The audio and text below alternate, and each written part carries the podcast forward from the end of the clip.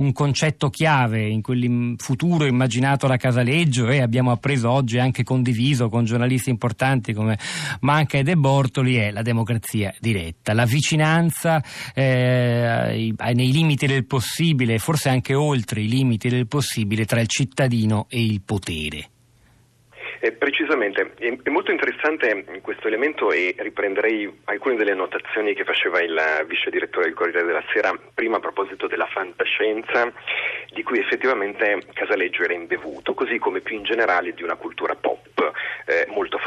Questo elemento è interessante, oggi poi sui giornali si ricorda eh, frequentemente il fatto che avesse una passionaccia, diciamo così, per il fumetto Tex, perché nella elaborazione del suo pensiero politico questa dimensione di immaginario era assolutamente rilevante e centrale e spiega anche una parte delle incoerenze che dal punto di vista della cultura e della scienza politica possiamo rilevare anche dei paradossi. E sicuramente l'elemento centrale, un elemento per esempio che nei romanzi di fantascienza, soprattutto nelle distopie fantascientifiche, ricorre con enorme frequenza, è quello della democrazia diretta. La democrazia diretta è una sorta di ossessione di Casaleggio che aveva una eh, vocazione rivoluzionaria, mettiamo così, diciamo così, molto tra virgolette e anche apocalittica in questo, perché lo potremmo considerare una sorta di opsiano del terzo millennio. Eh, era terrorizzato dall'idea del caos e del disordine e il suo movimento che ha una eh, diciamo una ambivalenza sostanziale in cui c'è una dimensione diciamo così, sovversiva rispetto alla, all'ordinamento liberal democratico e al tempo stesso un tentativo anche di ripristinare un ordine. In questo naturalmente c'è una... una quindi riferimento a forse il, il, teorico politico più importante dell'era moderna è Thomas Hobbes, ecco l'aggettivo hobbesiano da lei usato, eh, Panarari, il creatore di una figura che è nota anche a chi non l'ha mai studiato, cioè il Leviatano, un'idea di, di, di ordine necessario. Precisamente, un ordine necessario che deriva da una grande sfiducia, che mi sembra, un, l'ha, rilevato perfettamente, che mi sembra un'altra delle componenti essenziali di Casaleggio, sfiducia nei confronti del sistema politico. Allora, la democrazia diretta che invoca Casaleggio e il Movimento 5 Stelle e che sembra trovare una, eh, grande, un grande canale, una grande risorsa, naturalmente un grande medium nelle, nelle piattaforme digitali, è un tentativo di mh, mm, scacciare e di rigettare la eh, classe politica, la classe dirigente, considerata come, eh, diciamo così, come in maniera totale, in maniera ontologica, come corrotta.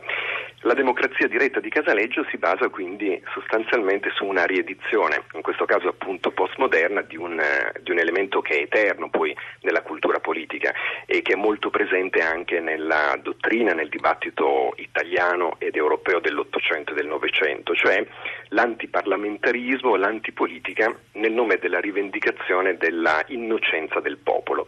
In questo caso naturalmente il popolo diventa il popolo della rete ed è considerato in termini di eh, possiamo dire di, di, elemento indistinto, di entità indistinta, è una sorta di unità organica.